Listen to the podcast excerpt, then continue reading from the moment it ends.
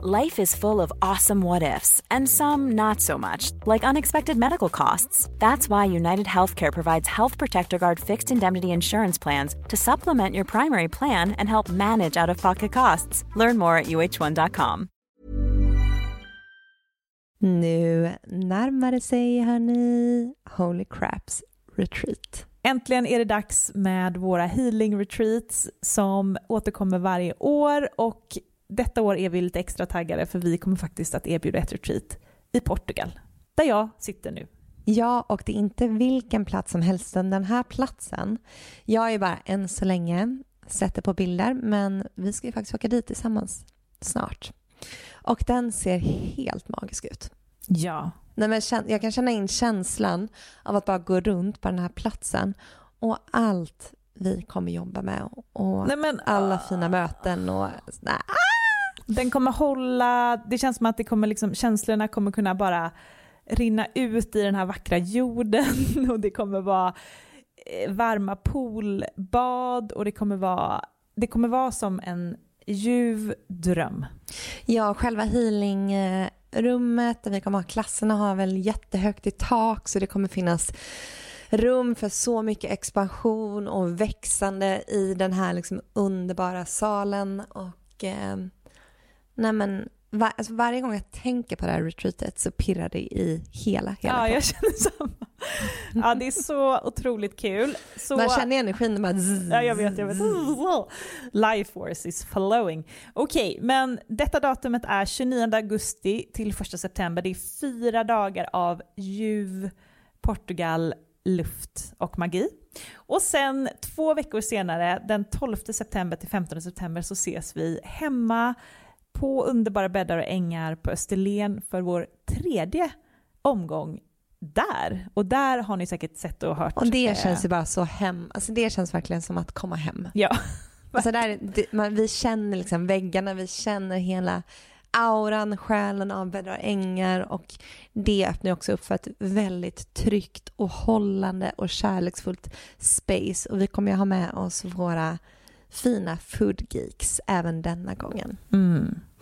Så in och spana in på holocrapco.com för att läsa mer om de här två fantastiska retreatsen så ses vi i sommar.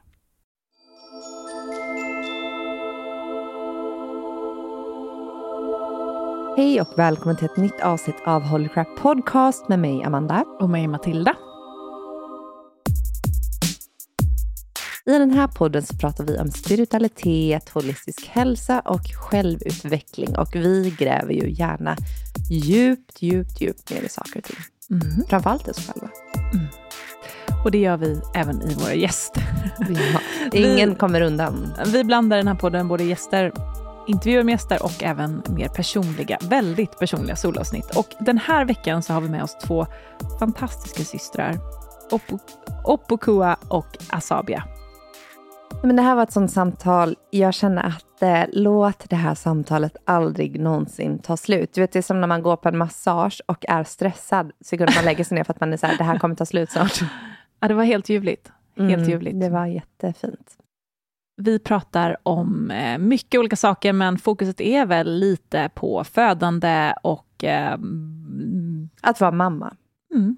Och eh, få en bebis och vad det innebär. Mm. Men jag satt ju här som inte mamma, som ni vet, och tyckte att det var en helt fantastisk eh, intervju och mysigt att höra på. Ja, för att alla samtal kan man ju applicera på så många områden som inte bara har med liksom födande och barn att göra, utan vi pratar ju verkligen om, alltså, om livet i stort också. Och den, den stora transformationen som det innebär att bli förälder. Mm. Vi fokuserar en del av samtalet på hypnobirthing, som är väldigt trendigt, eh, framförallt i andra, typ USA. Mm. Som är eh, lite åt det spirituella hållet. Vi lär oss vad det handlar om, vi ska inte avslöja, för det är ju inte så roligt för er. Mm. Men det är väldigt fint. Eh, det, det, det, är verkligen någonting som man blev sugen på att applicera. Verkligen, och eh, jag pratar lite om min amningsresa. Vi har inte pratat så mycket om den i podden, kom jag på. Eh, och, Din people pleasing... Ja, hur min people pleasing eh, ådra och min gränssättning kommer in där och eh, prövas. Så att eh, det här är någonting jag går igenom just nu, där jag mm, känner att eh, men jag har kommit till en punkt där jag vill avsluta amningen. Mm. Men jag kan inte. Nej, jag har en son som älskar att amma.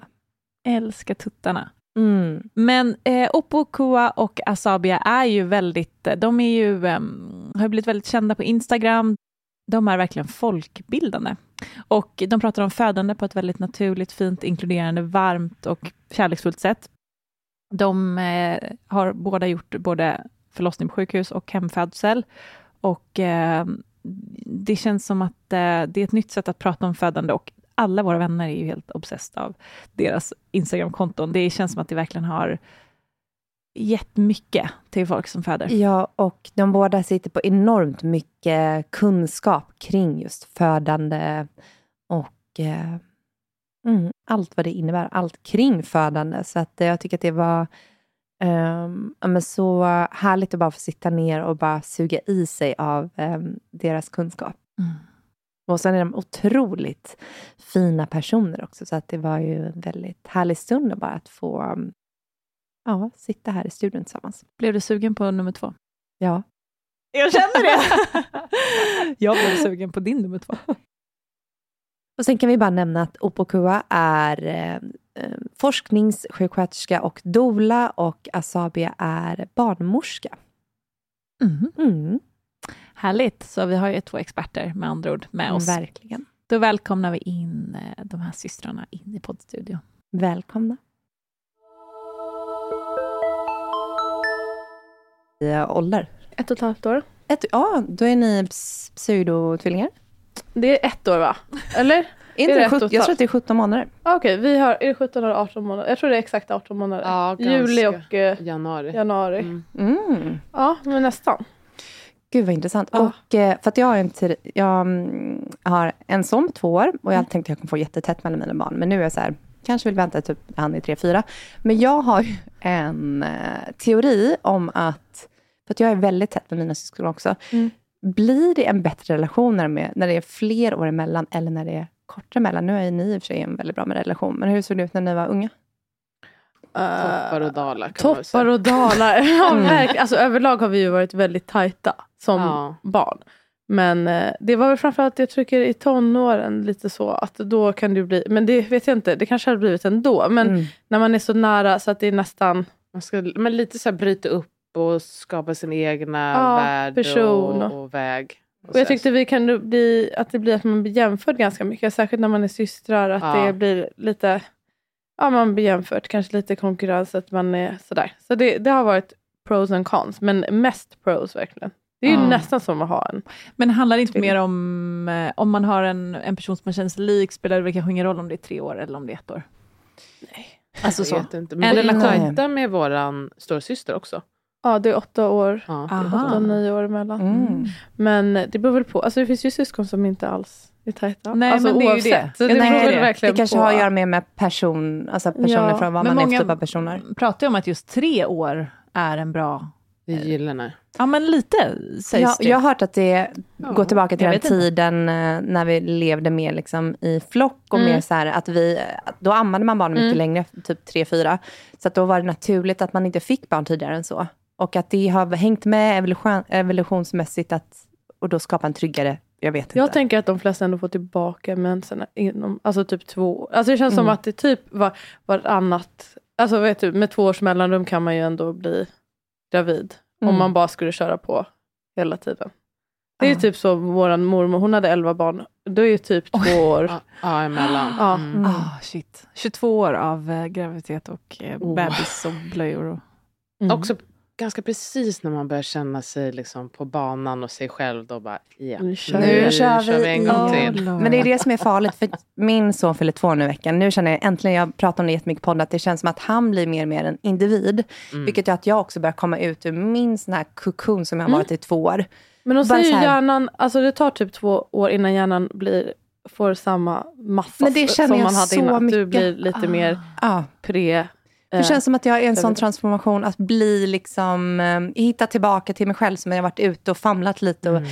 gett honom väldigt mycket. Mm, nu är det som att jag bara så här, oj, jag måste börja ge mig själv igen, för annars kommer jag typ falla ihop. Exakt, eh, fast det är också då man börjar bli sugen på ett till.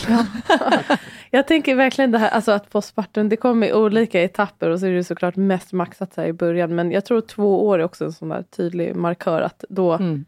Är det, ja men som du säger, alltså då går man in i någonting annat och kanske mer, jag vet inte om man ska säga sitt gamla jag, det är ju något nytt men lite mer individen mm. tillbaka. Liksom. Vi träffade en gravid kompis igår som blev helt skärrad av att Amanda kände sig tillbaka nu, två år senare. Hon bara hon bara, jag vill typ åka till Ibiza i höst och jag ska föda barn nu. Men inte, ja, vi känner henne, hon är super, super härlig. Ja. Men hon, för, för det visste inte jag, att jag skulle lite så tappa bort mig själv under de här två åren. Samtidigt som man går in i något annat jättefint, där man verkligen får nurture någonting. Och jag tyckte det var ganska skönt att släppa mycket fokus från mig själv, för att mm. vi har den här podden där det är enormt mycket fokus på självutveckling, på liksom mm. personen. Mm. Ja. Att få släppa det tyckte jag också var jätteskönt, att bara gå in och ta hand om Men alltså din kompis, hon får ju, alltså, det är inte som att det är precis som eh, liksom månad ett direkt Nej. nu. Alltså det går ju ändå lite ja. långsamt framåt. Folk men... är ju olika. Och alltså, det också. Menar, det ja, men det, de som, det, är ju det också. Mm. Vissa vill ju börja jobba direkt. Ja, verkligen. Ja. Mm. Absolut Ibiza. Men hörni, hej och välkomna till Holger Podcast. hej! Det blev välkomna. fyra och en halv minuts mm. ja, snack i snack. Mm, Gud, så kul. kul att ha er här, två erfarna poddare själva. Mm. Kul att vara här, jättetrevligt. Systrarna Opokoa och Asa, Asabia. Nej, Nej Asabia. du att säga rätt. Helvete, tro på dig själv. Nej, Asabia heter Asabia, jag. Mm. just det. Och Opokwa, du sa det ganska bra. Ja, det ganska ja. bra. men du kallas för Opo. Jag kallas för Opo. Mm. Men jag tycker att alla ska, bör kunna säga Opokwa. Mm. Innan de börjar kalla mig för Opo. Ja, jag fattar. Regler. ja, bra. Men vi är nyfikna, vi tycker att det vore roligt om ni presenterar varann lite kort. Mm. Eh, nu har vi ju den möjligheten när ni är två som känner varandra väldigt bra. Mm. Jag kan börja. Mm, min syster Opokwa Britton. Kuva. vad heter hon nu Nej men äh, du, nu kommer jag inte på hur gammal du är. Du är född 87, jag kan inte räkna. 36. Men det spelar ingen roll. 36 ja. år är man då. Äh, vi, alltså nu låter det inte så men vi känner ju varandra väldigt bra. vad var det heter, äh, du är forskningssjuksköterska by day. Dola extraordinaire by night tänkte jag säga. Ja, typ um. Och full spectrum doula innebär att du stöttar um, i alla skeden. Innan födsel, under graviditet, efter födsel, vid abort och allt möjligt. Mm. Um, du har en särskild passion för mat och särskilt vacker mat. Du är en hobby forager. Och du är mamma till eh, två underbara barn. Du är gift med en underbar kar också. Och bonusmamma. Och bonusmamma till, till en tonåring också. Ja, visst. Självklart. Får vi slänga in astrosign För att när du sa un, alltså underbar mat så tänkte jag på ett speciellt sign. Jaha. Och vad vet tror du vad hon är för? Nej, jag, vet, jag, jag tänkte bara på oxe, för att oxar älskar mat. Nej, Nej. vattuman faktiskt. Oh. Mm. Mm, och vad är det? Jag gissa. Fisk? Eh, kräfta. Kräfta, det är ändå nära. Är det mm. Okay. De hänger ihop lite. Aha, ja, trevligt. Mm. Jag kan inte minnas sådana där. Men kräfta passar jättebra med eh, liksom, ditt ämne. Ja, För det är ju mycket mothering. Ja, precis. Det är the mother uh, sign. Mm. mm. Så jag känner mig som en kräfta. Ja. Mm. Räcker det eller? Det är jättebra. Jag tyckte du ändå sa det viktigaste. Du är stora syster men också lilla syster. Men Nej, du känns ganska stora syster. Skulle jag säga. Ja, men du är min lilla syster och känns som min lilla syster tycker jag. Och du heter Jasabia och fyller snart 35 år Ooh. i juli. Mm. Um, du är gravid med ditt tredje barn. Mm. Du är barnmorska. Efter mycket letande inombords vad du skulle göra och du gick lite utbildningar och sådär så hittade du barnmorskeriet och det passade dig som handen i handsken. Och uh, du har två jättegulliga söner som är vilda.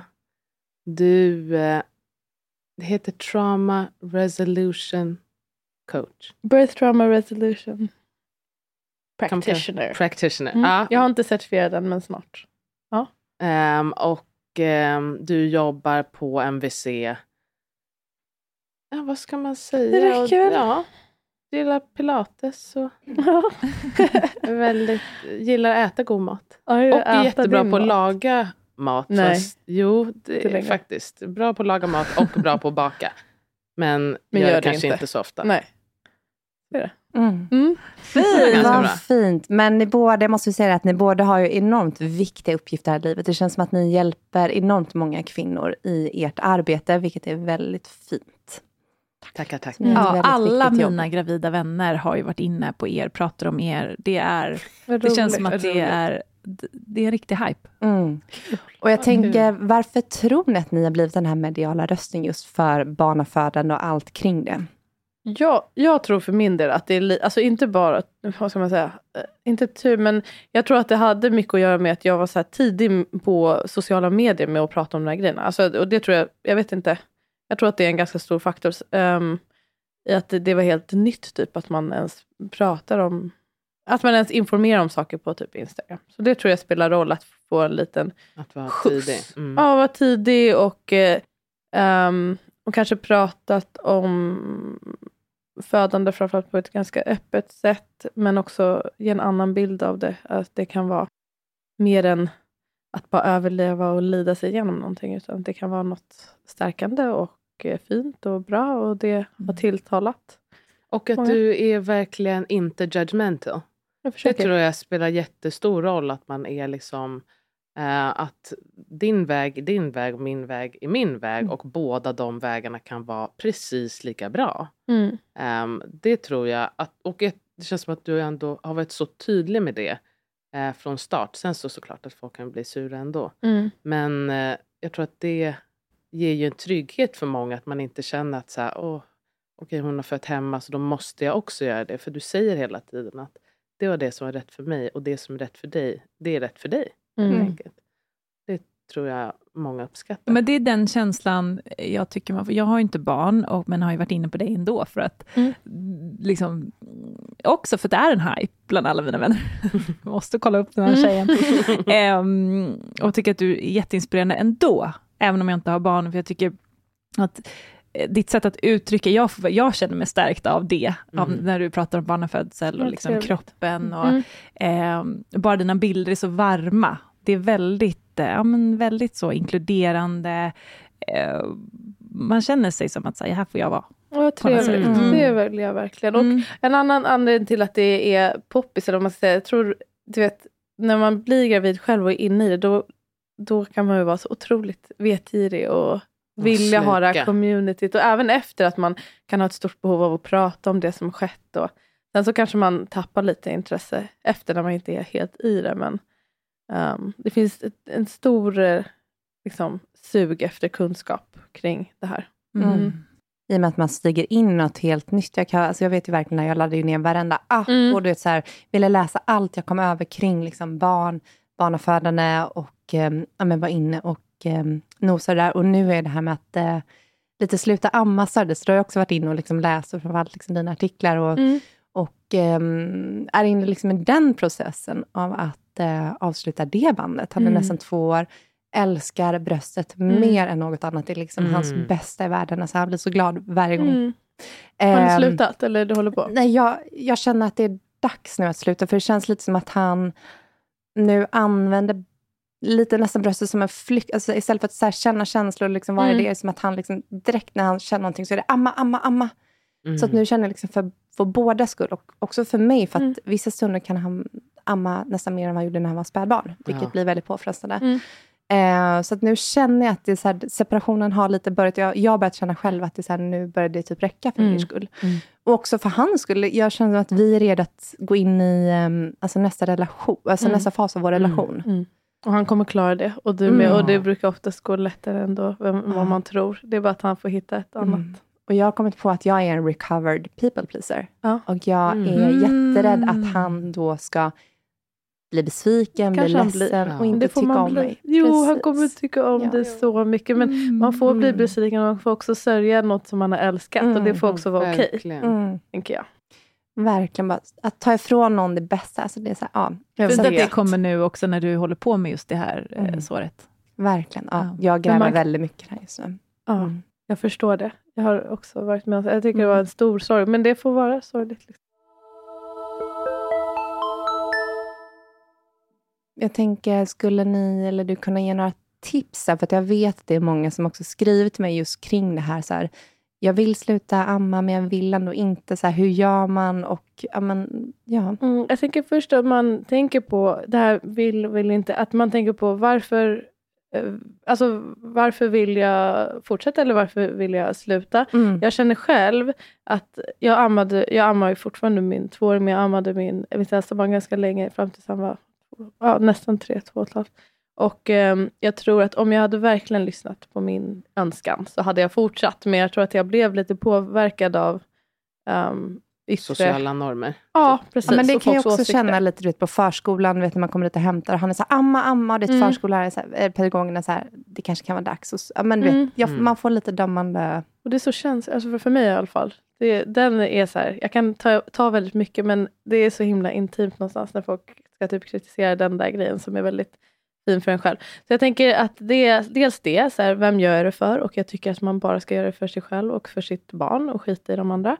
Um, men eh, det finns ju lite olika strategier. Om möjligt, om det känns bra för en själv, så tror jag kanske lite mer på den här lite långsamma utfasningen. Dels för ens kroppsdel, mm. att det inte blir värsta chocken, men också för uh, barnet. Och då kan man ju välja att uh, ta bort en amning i taget, eller um, ta bort den amning som känns här, minst viktig.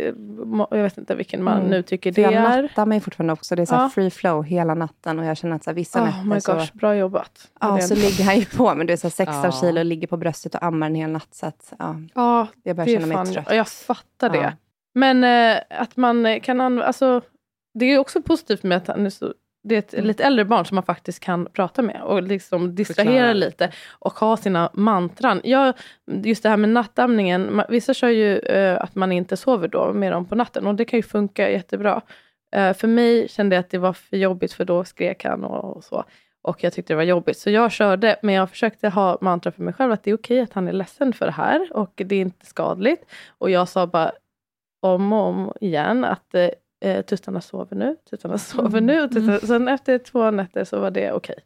Mm. Liksom. Det, tog en, det var jättejobbiga två nätter men att man också får kanske någonstans det funkar bäst och är nog lättast för alla om man verkligen har bestämt sig när man har bestämt sig. Mm. Att det inte är allt för mycket. De är ganska anpassbara märker man, barnen, att de anpassar sig väldigt snabbt i situationer. Även om det kan vara jobbigt, så som du säger, det kan gå ganska snabbt. Så att de, okej, okay, det här är det nya. Mm. Men gör inte det nästan också att de kan sova bättre, tänker jag, om de inte vaknar upp och så här, liksom har det här sökandet hela tiden? Ja, sen så är ju småbarn, de Mm, man kanske inte är gjord för att sova så här långa, alltså så som vi sover. Mm. Och eh, jag tänker att det beror lite på sen också hur man mår. Om man tycker att det är jättejobbigt att vakna upp och att man blir störd i sin sömn, och då är det något att tänka på. Men i sig, jag tycker ibland BVC till exempel är lite snabba med det här med att man ska sluta amma på natten. Alltså de är redan vid sex, sju månader. Så här.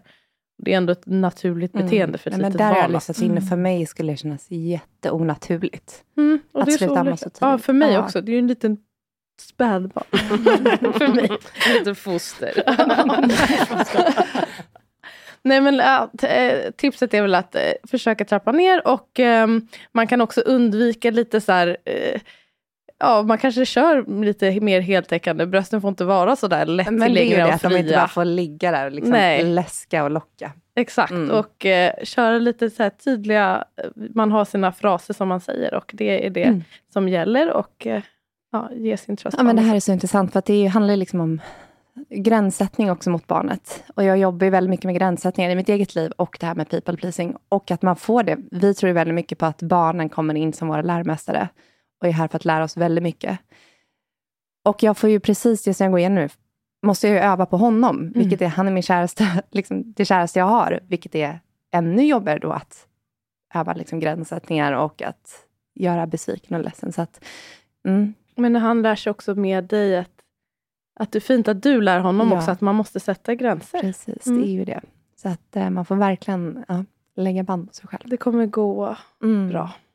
Mm. Så fint bara att höra det här. Att, eh, och, och, som du säger, tillåta känslan att det är okej okay att de blir ledsna. Ja, det är det. Mm. Du finns där och ja. det är inte farligt. Mm. Nej. Så fint, tack för det. Hej! Om det är så att ni vill ha ännu mer spiritualitet och hälsa in i ert liv så vill vi bara påminna om att vi har fler kanaler i det här Holy Crap-universumet än podden. Ja, vi har ju en Facebookgrupp som heter Whole Crap Community som vi har skapat för er som lyssnar på den här podden. Så att eh, det är tiotals inlägg per dag, allt från att hitta vänner i staden man bor till att få hjälp med olika funderingar och tankar man har. Sen så har vi också vår Instagram Holycrap official där ni får följa med oss bland annat på våra retreats, på våra events, men även ni får rykande färska fullmåne och nymåneprognoser, energiprognoser och mycket mer. Och sen har vi också vår hemsida holocrapco.com och där har vi massor med artiklar inom allting från astrologi till energier till om du är högkänslig. Och sen har vi också på den här hemsidan har vi massa spirituella onlinekurser. Så om du vill fördjupa dina kunskaper inom ett ämne så finns det också där för dig. Precis, och håll utkik efter kommande retreats och events. Men nu ska du få gå till avsnittet. Men jag tycker det känns spännande. Hur är ni? För det känns ändå som att ni är lite mer alternativa i... Och obs, det här är en ganska alternativ podd, så att ni behöver inte vara rädda för att svara på den här frågan om det är så. Eh, I ert sätt att se på hela den här eh, liksom, världen och temat. Det känns inte helt liksom, supertraditionell ändå. Tänk att det är väl... Alltså mm. det är väl eh, vad man anser vara traditionellt, eh, om man säger. För på något sätt har man ju blivit alternativ om man kollar på hur det har blivit i väst, att det är vården som har tagit över födandet. Eh, när man talar om något annat så blir ju det alternativt trots att det är så det var från början. Så man kan ju egentligen säga att vi är väldigt traditionella. så ska vi också börja ja. säga när vi pratar om liksom- ritualer och ceremonier. Ja men precis, mm. det, det var ju mer så det var förut. Och sen så är det liksom bara att ha, att ha ett annat perspektiv, att i, våga ifrågasätta. Det är väl det. För att, jag menar, vi jobbar båda i vården. Jag har ju varit sjuksköterska sedan 2009. Jag har liksom jättestort förtroende för vården överlag. Men jag tycker precis som alla andra instanser, det är viktigt att man ifrågasätter och man vänder och vrider och frågar sig, är, är det här rätt för mig? Um, för att det är inte, speciellt när det kommer också till förlossningsvården när man inte ofta inte är sjuk, då finns det oftast andra alternativ. Och, um, vi snackar väl om att här, det finns andra alternativ och att det finns något annat än bara det rent fysiska. Men är det en anledning till att du inte har blivit barnmorska i vården då? Utan Nej, jag vill inte dola. bli barnmorska. Nej, vad Nej. är anledningen till det? Nej, jag har liksom aldrig haft något intresse av det. Jag tycker också att mitt jobb som jag har, alltså som forskningssköterska, är jättekul. Ja. Och så, så tycker jag att det är väldigt roligt att vara doula. Jag tycker det är kul att vara på födslar. Och, men jag gillar ju mycket kontinuiteten, att jag känner ju dem som jag är med. Jag gillar att kunna vara med liksom ett gäng. Jag behöver inte tänka på eh, är det en annan patient som ringer eller jag måste gå och dokumentera mm. eller nu är mitt pass slut, jag måste gå och lämna över. Jag behöver inte hålla på med något av det. Du får vara liksom... väldigt närvaro med. Ja, precis. Och mm. att jag inte behöver tänka på den medicinska biten just också när jag är med friska människor utan jag får vara där och jag känner dem och liksom på ett emotionellt plan får man vara väldigt närvarande också. Ja, för det är väldigt intressant, tänker jag, så här, vägen till att bli barnmorska, att man måste gå igenom liksom hela, bli, bli sjuksköterska och allting. Men att det är egentligen helt två olika kvaliteter som krävs. Det här liksom att vara barnmorska, där omhändertagande, kanske inte alls passar i en sjuksköterskeroll, där det är så mycket annat som man får ta sig an. Mm. Så jag tänker vägen till att bli barnmorska är också lite, visst att man får en del, alltså mycket av det medicinska, men jag tänker att man hade kunnat ta en annan väg dit också, om man kollar på hur man är som person. För att barnmorskor är så himla nurturing, omhändertagande och dolor. Eh, och sjuksköterskor kan ibland vara åt helt andra hållet. Ja. Absolut. Särskilt i och med att det är ett sånt bristyrke också, så hade det inte varit fel med något, liksom, något mellanting. De håller ju på, och det har varit på pate, äh, äh, tapeten. tapeten. väldigt länge att ha en direktutbildning. Det är väldigt många som längtar efter det och Sverige är ganska unikt med att ha det här sjuksköterska till uh, barnmorska. Det är ju, hindrar många att uh, göra det, för det blir ja, men dels en lång utbildning och många mm. som inte vill bli sjuksköterskor. Och så tänker jag också att det är så mycket som vi gör, men i barnmorskeutbildningen blir det väldigt mycket fokus på förlossning givetvis, men det är så mycket annat som man ska kunna som man liksom bara får snudda lite vid. Så jag tror att en direktutbildning där man verkligen får grotta ner sig hade varit jättebra. Och att vi också kan ha ännu lite mer frisktänk och liksom att främja det fysiologiska och det. Och det sjuksköterska är ju lite tvärtom, det är det patologiska Verkligen. som man ska vårda. Och då blir det lite konstigt skifte för oss mm. då, att nu, ska vi, nu är det det normala vi fokuserar på, men vi har sjukhus, sjuktänket. Liksom. Mm. Så sant ju. Mm. Men och, ni båda har ju fött eh, hemma. Mm. Jajamensan. Hur blev det så? För du har ju haft två olika, mm. eller hur? Mm, hon också. Mm. Ja, du har haft två olika också. Mm. Spännande. Först sjukhus och sen hemma. Berätta. Vad, hur, kom, hur blev det, det beslutet? Jag känner att jag pratar så himla mycket. hur det blev det beslutet? Ja, alltså, det var en okej okay, eh, erfarenhet på sjukhuset.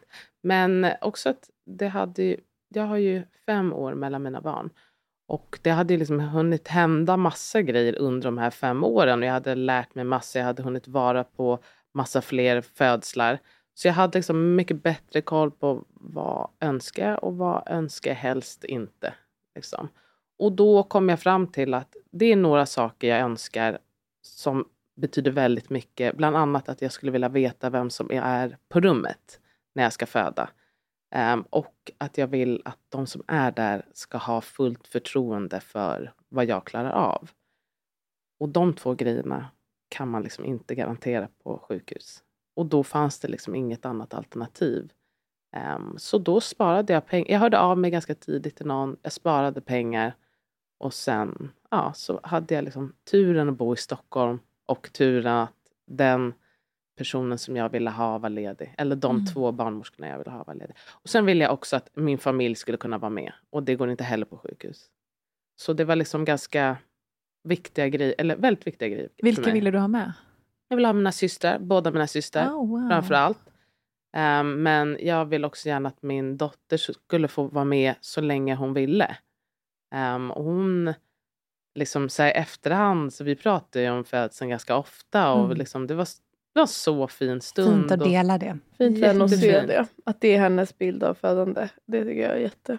Mm. Vilken var, gåva för henne. Ja, jag tror verkligen, liksom, eller jag vet att det har varit jättefint. Och det var så, hon kramade mig och mm. liksom klappade mig. Det var så underbart. Jag kommer ihåg, hon försvann ju liksom strax innan han kom och gick ut och lekte med mina föräldrar. Hon blev mm. uttråkad? Hon blev alltså, uttråkad, ja. Och då att hon fick, okay, men då gick hon ut och lekte och så, så när han kom så bara, nej men nu vill jag verkligen att hon ska vara här, så kommer hon tillbaka. Och, kunde du vara i ett space där du inte fokuserade på henne, eller var hon, alltså, kände du att du kunde släppa även om hon var där? Ja, jag kommer inte ihåg om jag bad henne. Jag, jag tror kanske... du sa vid något mm. tillfälle, nu får någon, alltså nu, men jag tror du kanske kände av också att hon var lite så här, hon behöver stimuleras. Och du ja. sa typ att nu kan någon gå ut med gå henne. Ut med henne. Mm. Ja. Jag tänker ändå tryggheten som du sa, att ha henne där, att hon kan få röra sig. Jag tänker också det här med att sänka stressen som mamma. För att det måste vara fantastiskt att kunna få det också från sin dotter när man är på väg att föda. Men, ja, verkligen. Nu var, alltså, det är också kul att hon var så himla hype. Alltså hon satte hon var på så här... glad när vi kom dit. Så satt hon på partyhatt och det var musik och var bara så det är fest här. Ja. Det är jättekul. Och det var ju också, det gör ju allting liksom lite mindre dramatiskt också. För det, liksom, så hade inte hon reagerat om det här var en jätteobehaglig situation. Utan man märkte också på henne att så här, hon tycker bara att det här är guld värt. Det var snacks och ha folk att prata det var med. Party, liksom. Det var party. Liksom. Och alla hon tycker om är där. Ja exakt. Mm. Och liksom, de pratade med henne. Och det, blev, det var liksom underbart. Och sen så att hon kom då direkt efter att han var född. Och, och hon ville peta lite på moderkakan. Och, hon lekte häromdagen så hade hon en ballong under under hennes eh, tröja. Och så ramlade den ut. Hon bara, kolla min moderkaka fladdrar i vinden. det, var, allt oh, var så, det är så odramatiskt ah, för henne. Och det... Att en femåring vet vad moderkaka är också, det är ganska häftigt. ja, men det var jättefint. Mm. Och, men jag vet inte om jag hade gjort det om jag inte hade varit med på Asabias. Då kanske jag inte ens hade tänkt på att det var ett alternativ. Mm. Alltså hennes hemfödsel. Hur kommer det sig att eh, du Asabia ville ha en hem Ja, jag, när jag pluggade till barnmorska då var jag gravid med mitt första barn. Och då, det var nog första gången jag Alltså jag kanske hade hört om folk som födde hemma, men jag trodde nog att det var lite weirdos. Liksom. Alltså det var, kändes riskfyllt och så vidare.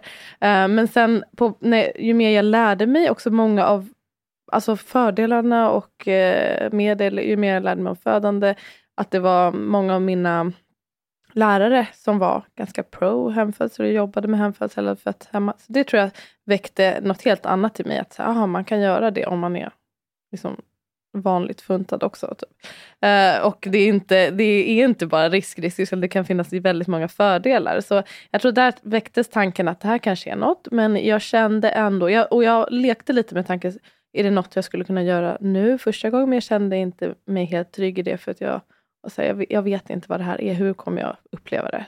Eh, men sen efter den första förlossningen så kände jag ganska snabbt att det här vill jag göra hemma nästa gång.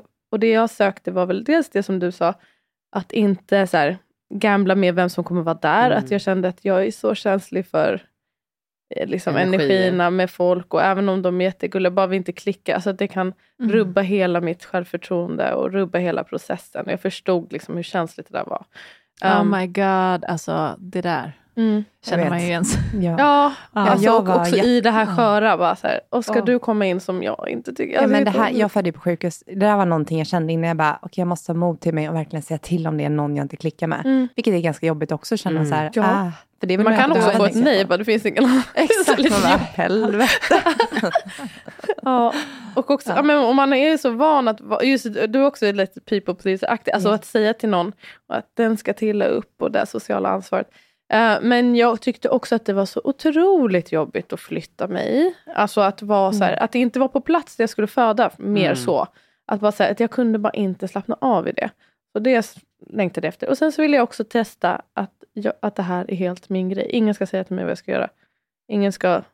Jag kan föreslå och de får vara där, men jag ville att det här var min grej. Och det kände att jag har större chans för om jag föder hemma. Och så som alltid jag påpekar att det är, var inte hemfödsel till varje pris, utan det var om allting var friskt och normalt och förväntat normalt, då kände jag att det här är ett bra alternativ. Och det var det.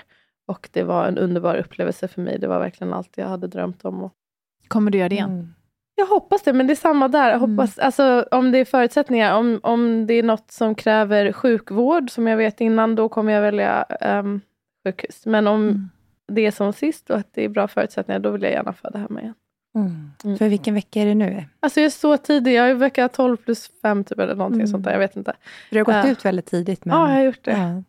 Och jag ska ultraljud på torsdag. Jag är, jag är mycket mer, jag vet inte, ska man säga nervös? Eller jag är mycket mer så här, ja, jag vet, skeptisk till att det här kommer gå bra. Men jag hoppas att det ska göra det. Men det är som att jag har svårt att tänka mig att ska jag vara så blessed att jag ska ha tre friska barn. Jag har lite svårt att ta in det. Men så ni får hålla tummarna på torsdag. Det kommer vi. Ja. Vad fint. Mm. Have catch yourself eating the same flavorless dinner three days in a row? Dreaming of something better? Well, hello fresh is your guilt free dream come true baby. It's me, Gigi Palmer. Let's wake up those taste buds with hot juicy pecan crusted chicken or garlic butter shrimp scampi. Mm. Hello Fresh. Stop dreaming of all the delicious possibilities and dig in at HelloFresh.com. Let's get this dinner party started. Quality sleep is essential. That's why the Sleep Number Smart Bed is designed for your ever evolving sleep needs. Need a bed that's firmer or softer on either side? Helps you sleep at a comfortable temperature? Sleep Number Smart Beds let you individualize your comfort so you sleep better together. JD Power ranks Sleep Number number 1 in customer satisfaction with mattresses purchased in-store. And now, save 50% on the Sleep Number limited edition Smart Bed for a limited time. For JD Power 2023 award information, visit jdpower.com/awards. Only at a Sleep Number store or sleepnumber.com.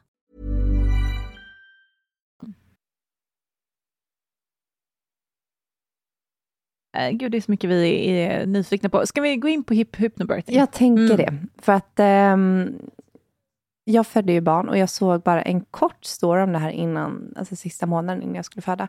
Jag tror, ja, om det var Babba kanaler som pratar lite om det.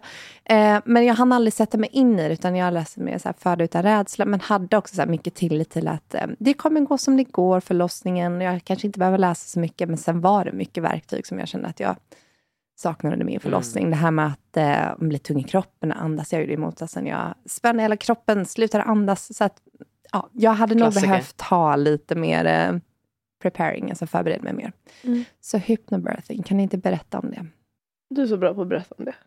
Uh, Okej. Okay. Eller? jo, men hypnobirthing, det är, alltså kan man säga som en man säger väl en metod, liksom, eller, men också det är så himla brett, filosofi. så det är nästan som en filosofi. precis.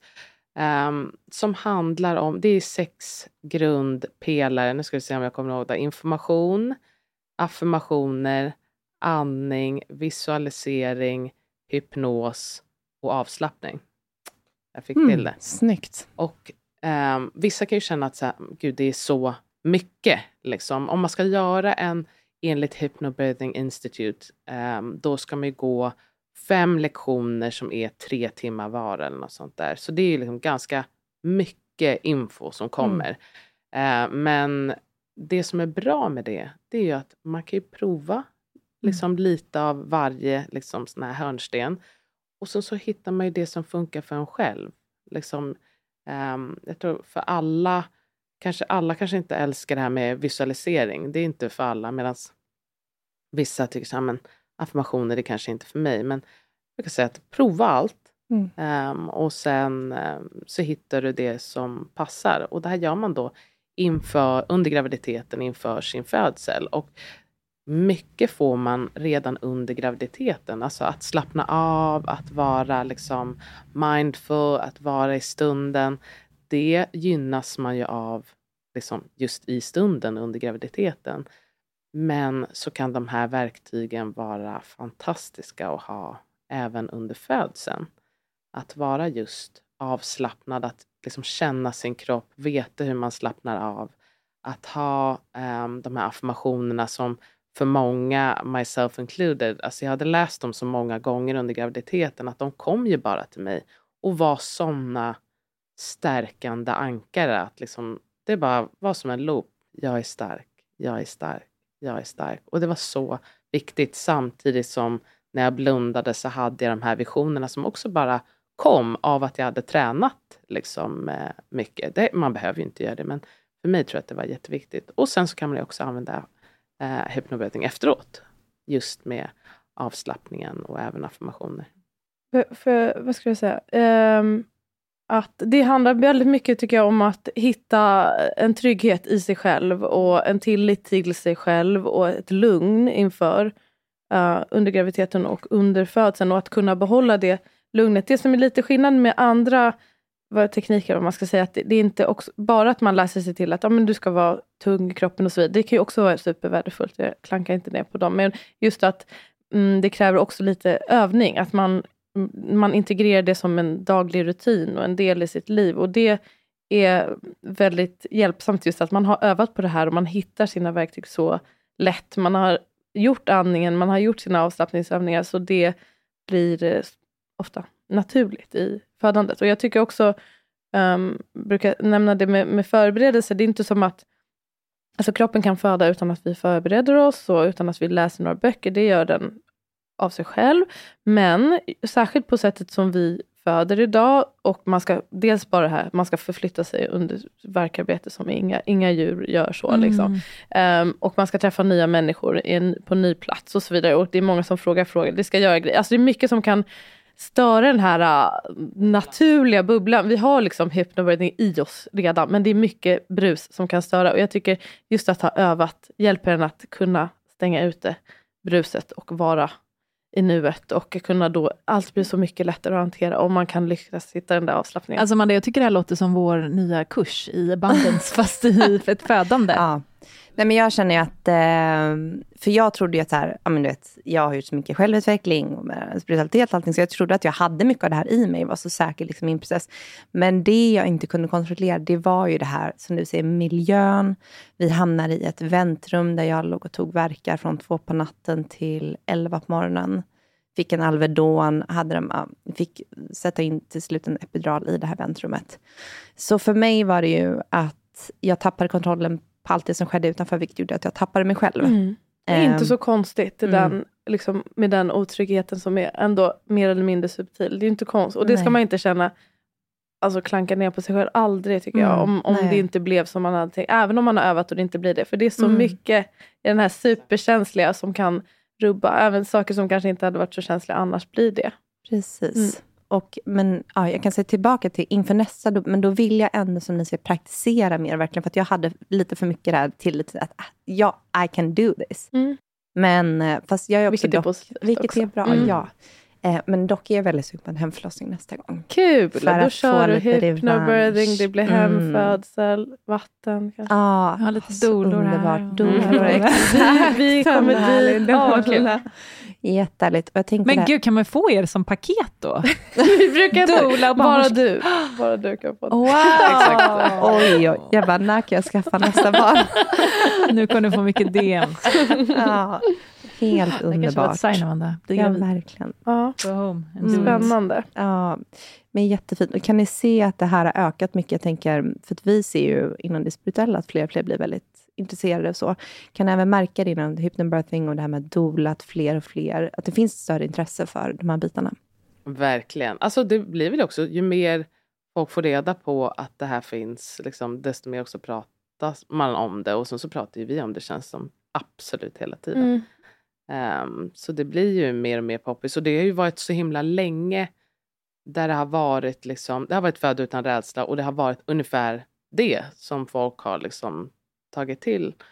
Eh, så att det finns ett annat alternativ som man kan välja eller kombinera med födda utan rädsla. Mm. Det tror jag många uppskattar. Och just det här med att liksom verkligen få gå in i någonting. För vissa är det ju tvärtom att man, liksom, man vill gärna ha kanske lite mer av en quick fix. Att jag läser den här boken, okej då har jag med mig det.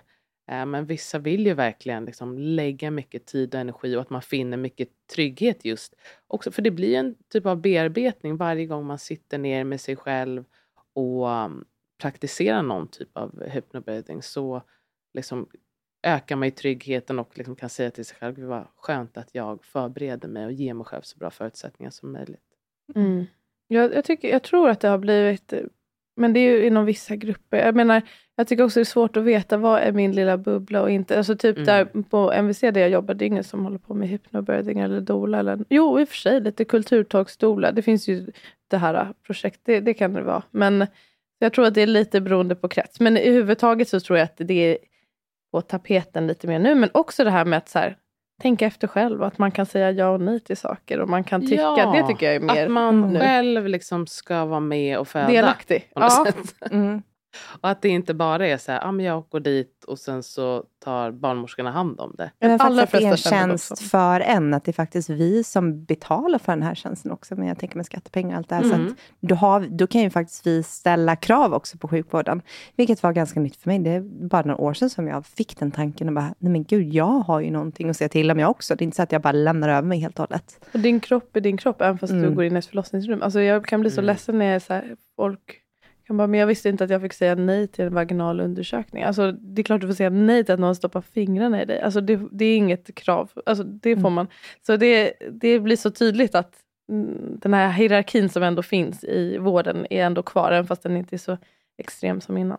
Får vi Mm. säga att vi har en kurs som heter hypnokurs? Ja, Det är klart. Mm, verkligen. Den är inspirerad av eh, hypnobirthing. Och Ja. det, är, det är inte um, tre gånger fem timmar, Nej. men lite kortare. Men ma- man kan ändå få, ja, få ut mycket av den. Den är uppskattad och bra. Den ska, jag ser fram emot att själv eh, Börja lyssna på den. Ja, så småningom. Men det är ju underbart. Och vi känner ju med sådana här eh, kurser att det är nästan som att man får en liten så här energitransmission. Så att man får ju verkligen ta del av er och er energi då i den här kursen, vilket känns fantastiskt. Ja, Mm. det känns fantastiskt att göra. Jo, men det känns, vi får så fin feedback och det är det finaste som finns. Ja, vi får Ja. jättefint. Det är jättekul, verkligen. Och många som bara, Mm. men vi lyssnade från första till sista sammandrag. Det bara, Vi har redan signat upp inför våra framtida barn, känner jag.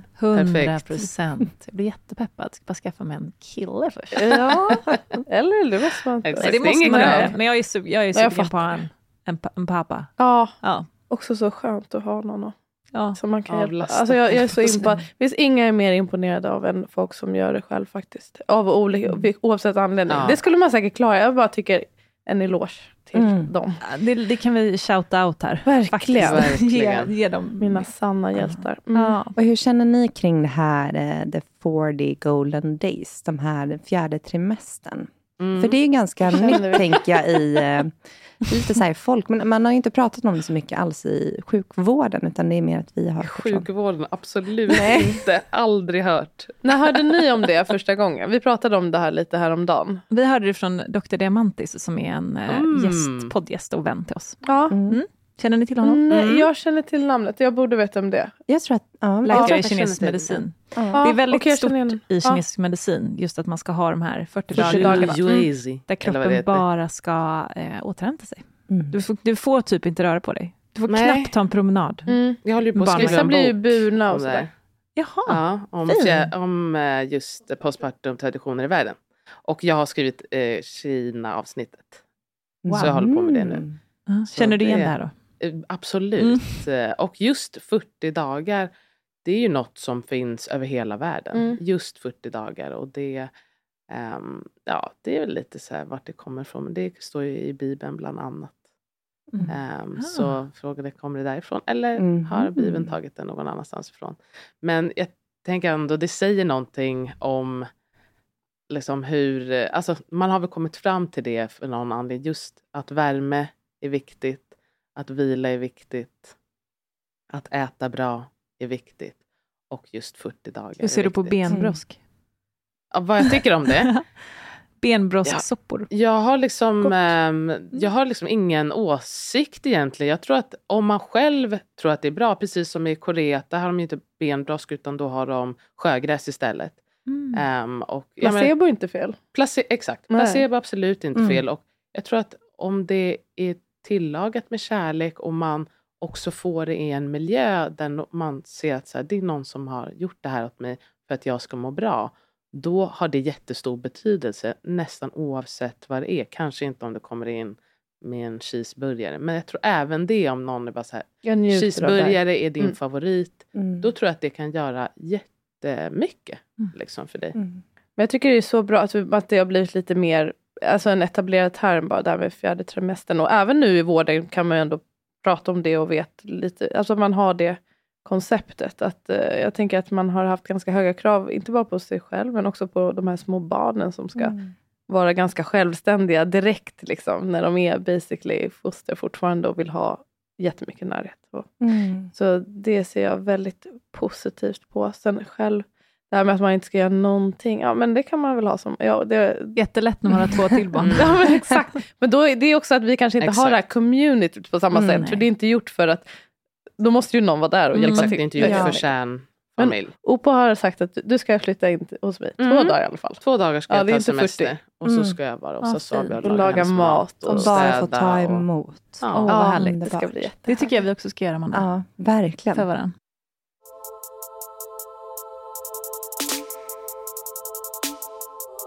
Hej, jag heter Agnes och jag lyssnar på Holy Crap. Holy Craps community har förändrat mycket i mitt liv. Jag har alltid varit nyfiken och öppen för alla livets olika dimensioner. Men att det tog en häftig fart efter Holy Crap. Jag känner mig guidad, jag känner mig hållen och att jag har tillit till min intuition mer. Sen har jag även funnit mina nya själsvänner genom Holy Craps retreat. Jag känner mig närvarande och att jag är redo att stå stark i mitt ljus.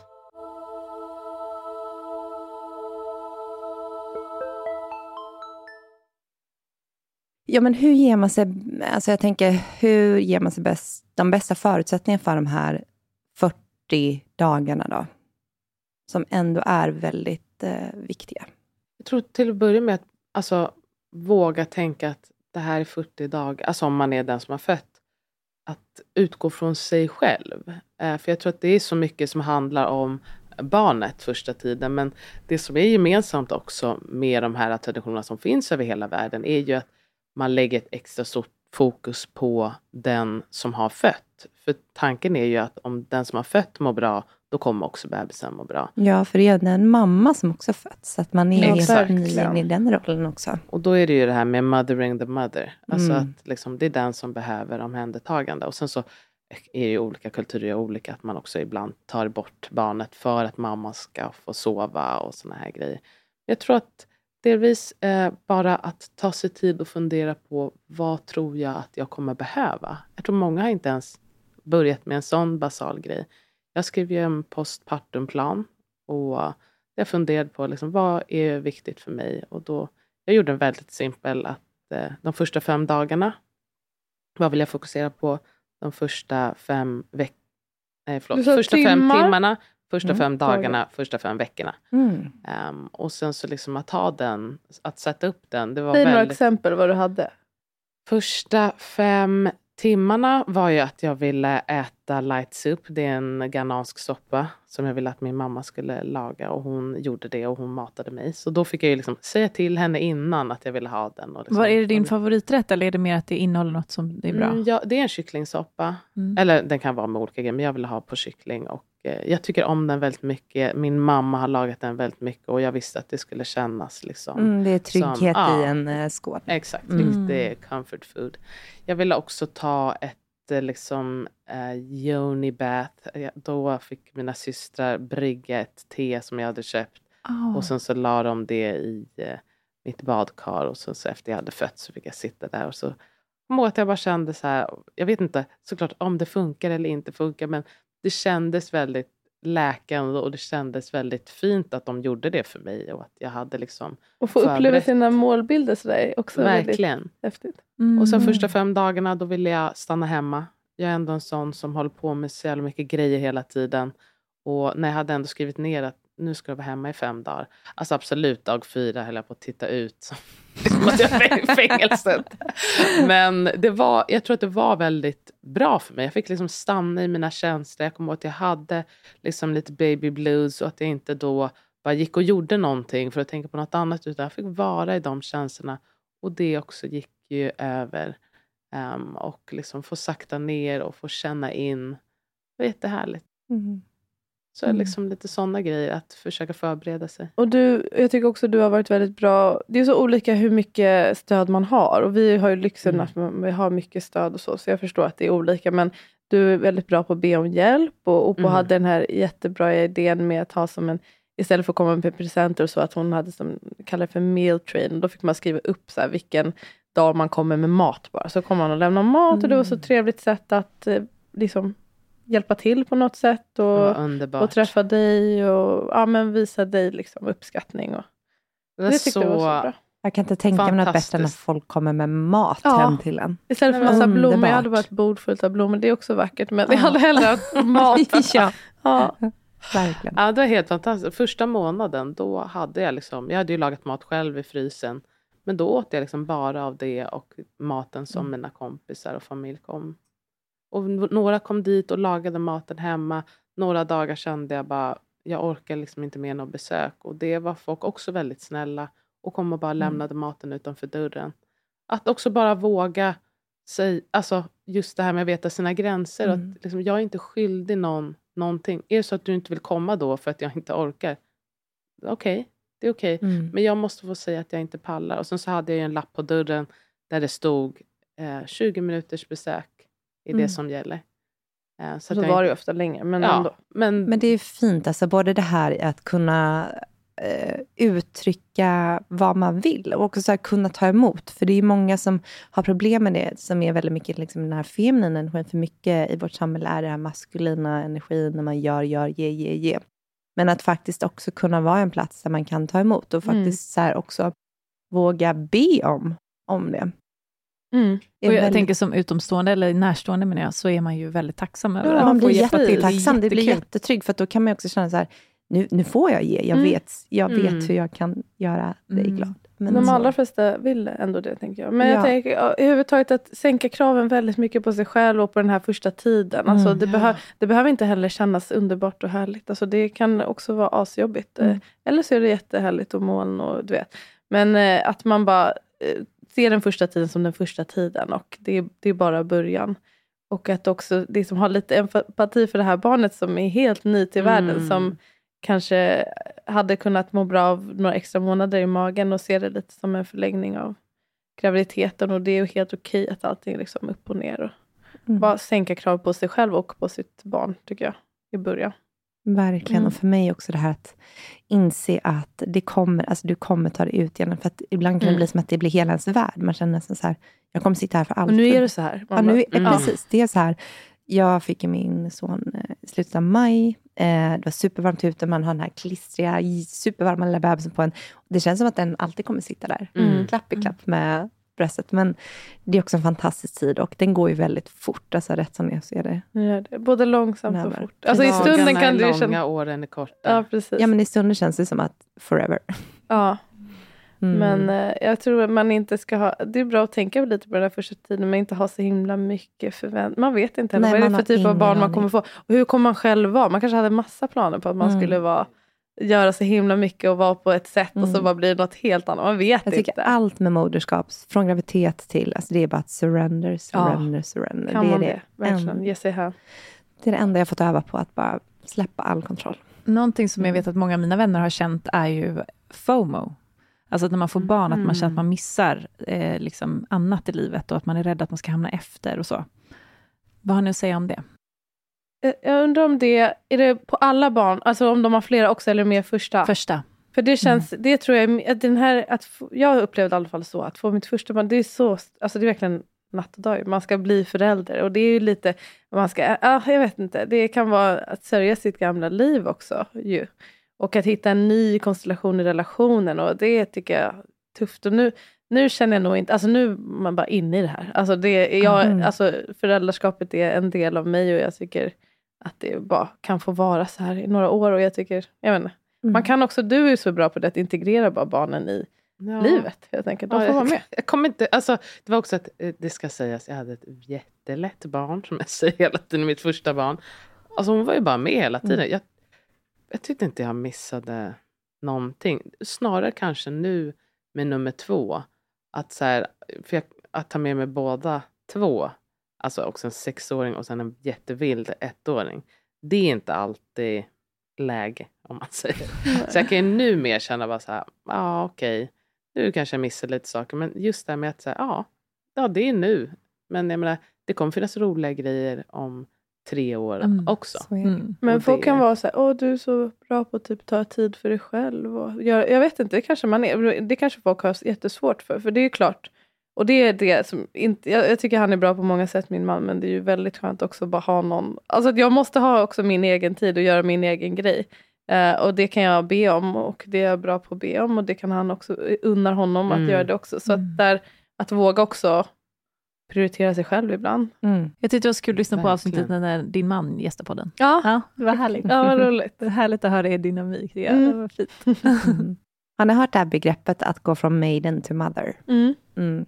För det har vi pratat om lite i podden och det har jag också, med tanke på det du sa Matilda, haft lite så svårt att så här, du vet, greppa så här, helt, att du vet, släppa lite det här maiden och gå in helt i mother och bara anamma den här nya energin och allting.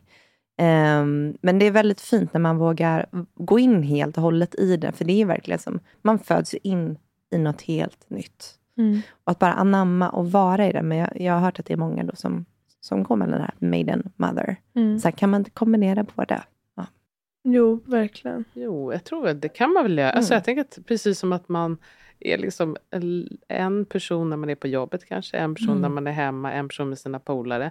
Och alltså ibland är man mer mother och ibland är man mer maiden. Och som så mycket andra saker i livet så är det ett spektrum. Ja, och mm. det, det resonerar liksom, jag väldigt mycket med. Och man kan okay. tycka att det är svårt ibland. Och så, ja, det, det är svårt. Det, ja, verkligen. Alltså, Gud, det är svårt. Eh, Men, ja. Moderskapet är svårt ibland och även maidenhood kan ja, vara svårt ibland. no shit. Ja. Jag, jag, tyckte faktiskt att jag, jag tycker det är mycket härligare, mycket roligare att vara mamma än vad jag hade tänkt mig. Först skulle jag ju inte ha några barn och jag var inte så Jag var mer sugen på för, alltså, graviditet och föda barn än att ha barnet ärligt talat. Men så, var det, så har jag tyckt om det så mycket mer. Så jag blev positivt överraskad. Ja. Vad tror du att det är, pojke eller flicka?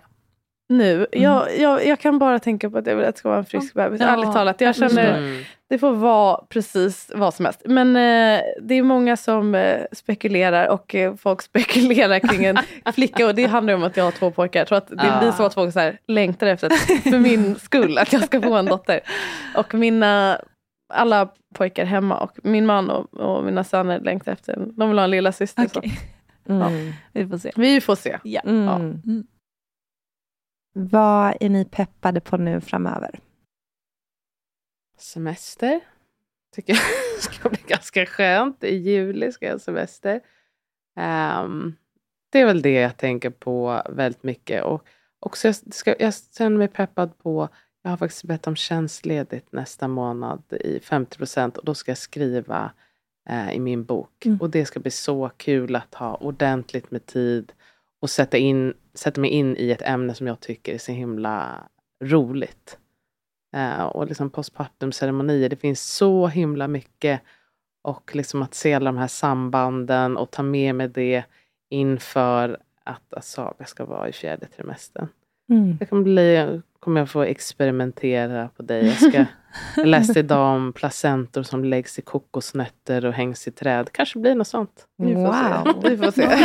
jag är inte så sentimental med min placenta men du kan få det. Mm. Men ja, vet du, jag, ja, men jag ser väl fram emot, jag vill också vara ledig. Det skulle vara så skönt att vara så här helt ledig. Mm. Men eh, jag hoppas att den här graviditeten ska fortgå och gå bra. Och kunna, jag tänker att det här är min sista graviditet så jag vill bara, jag har tyckt om att vara gravid väldigt mycket och bara gå in i den och slukas upp och du vet bli det här äh, väldigt öppna och känslosamma. Det längtar jag efter och också på att planera för att föda ett till barn och ta emot ett till barn och utöka ens familj. Det längtar jag. Ja, det är klart. Mm. Så kul. Vad fint. När är um, barnet i så fall beräknat? Jag vet inte. Alltså vi får väl se vad det här Just du har inte varit- jo, säger, just Men jag just skulle tro i november, december. Mm. Mm. Vad fint.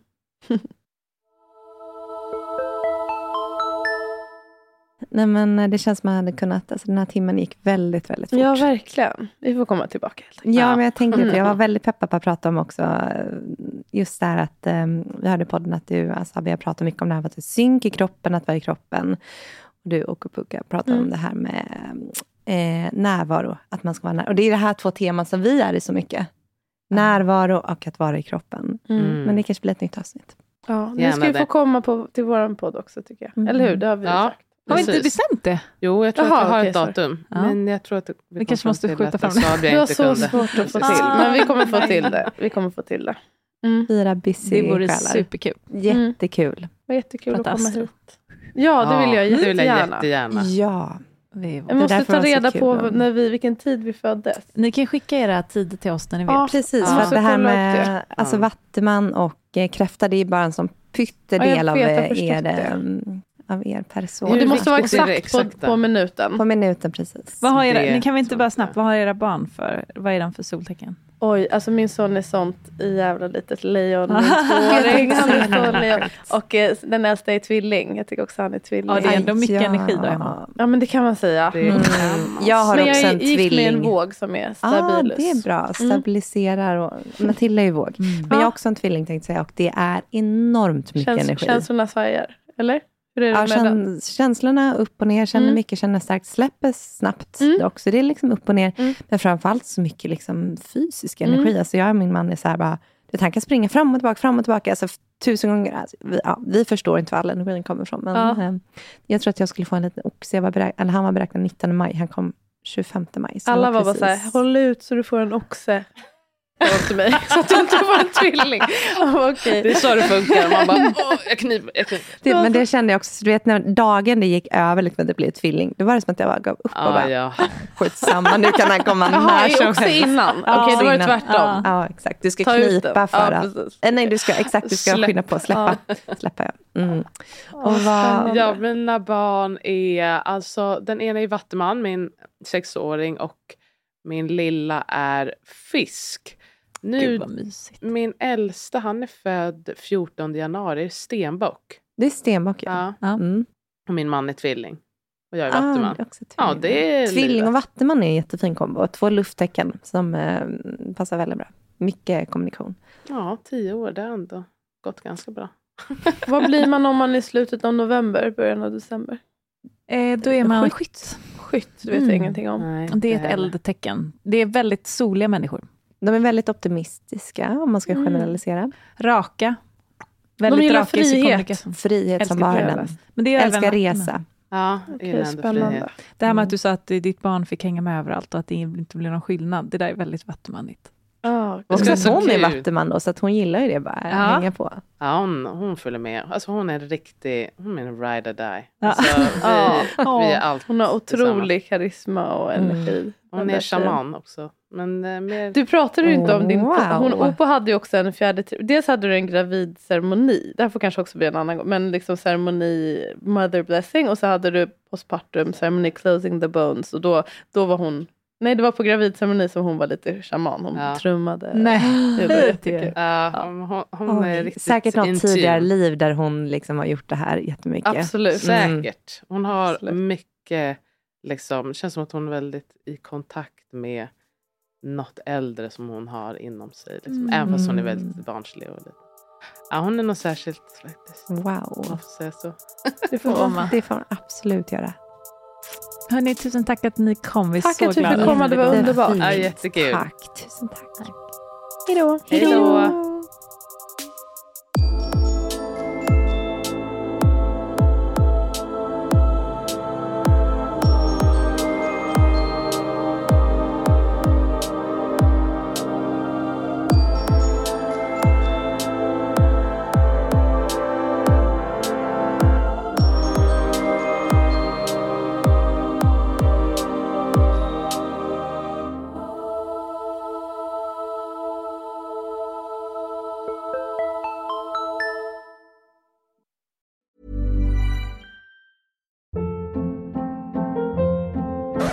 Hold up. What was that? Boring. No flavor. That was as bad as those leftovers you ate all week. Kiki Palmer here, and it's time to say hello to something fresh and guilt-free. Hello Fresh. Jazz up dinner with pecan-crusted chicken or garlic butter shrimp scampi. Now that's music to my mouth. Hello Fresh. Let's get this dinner party started. Discover all the delicious possibilities at hellofresh.com.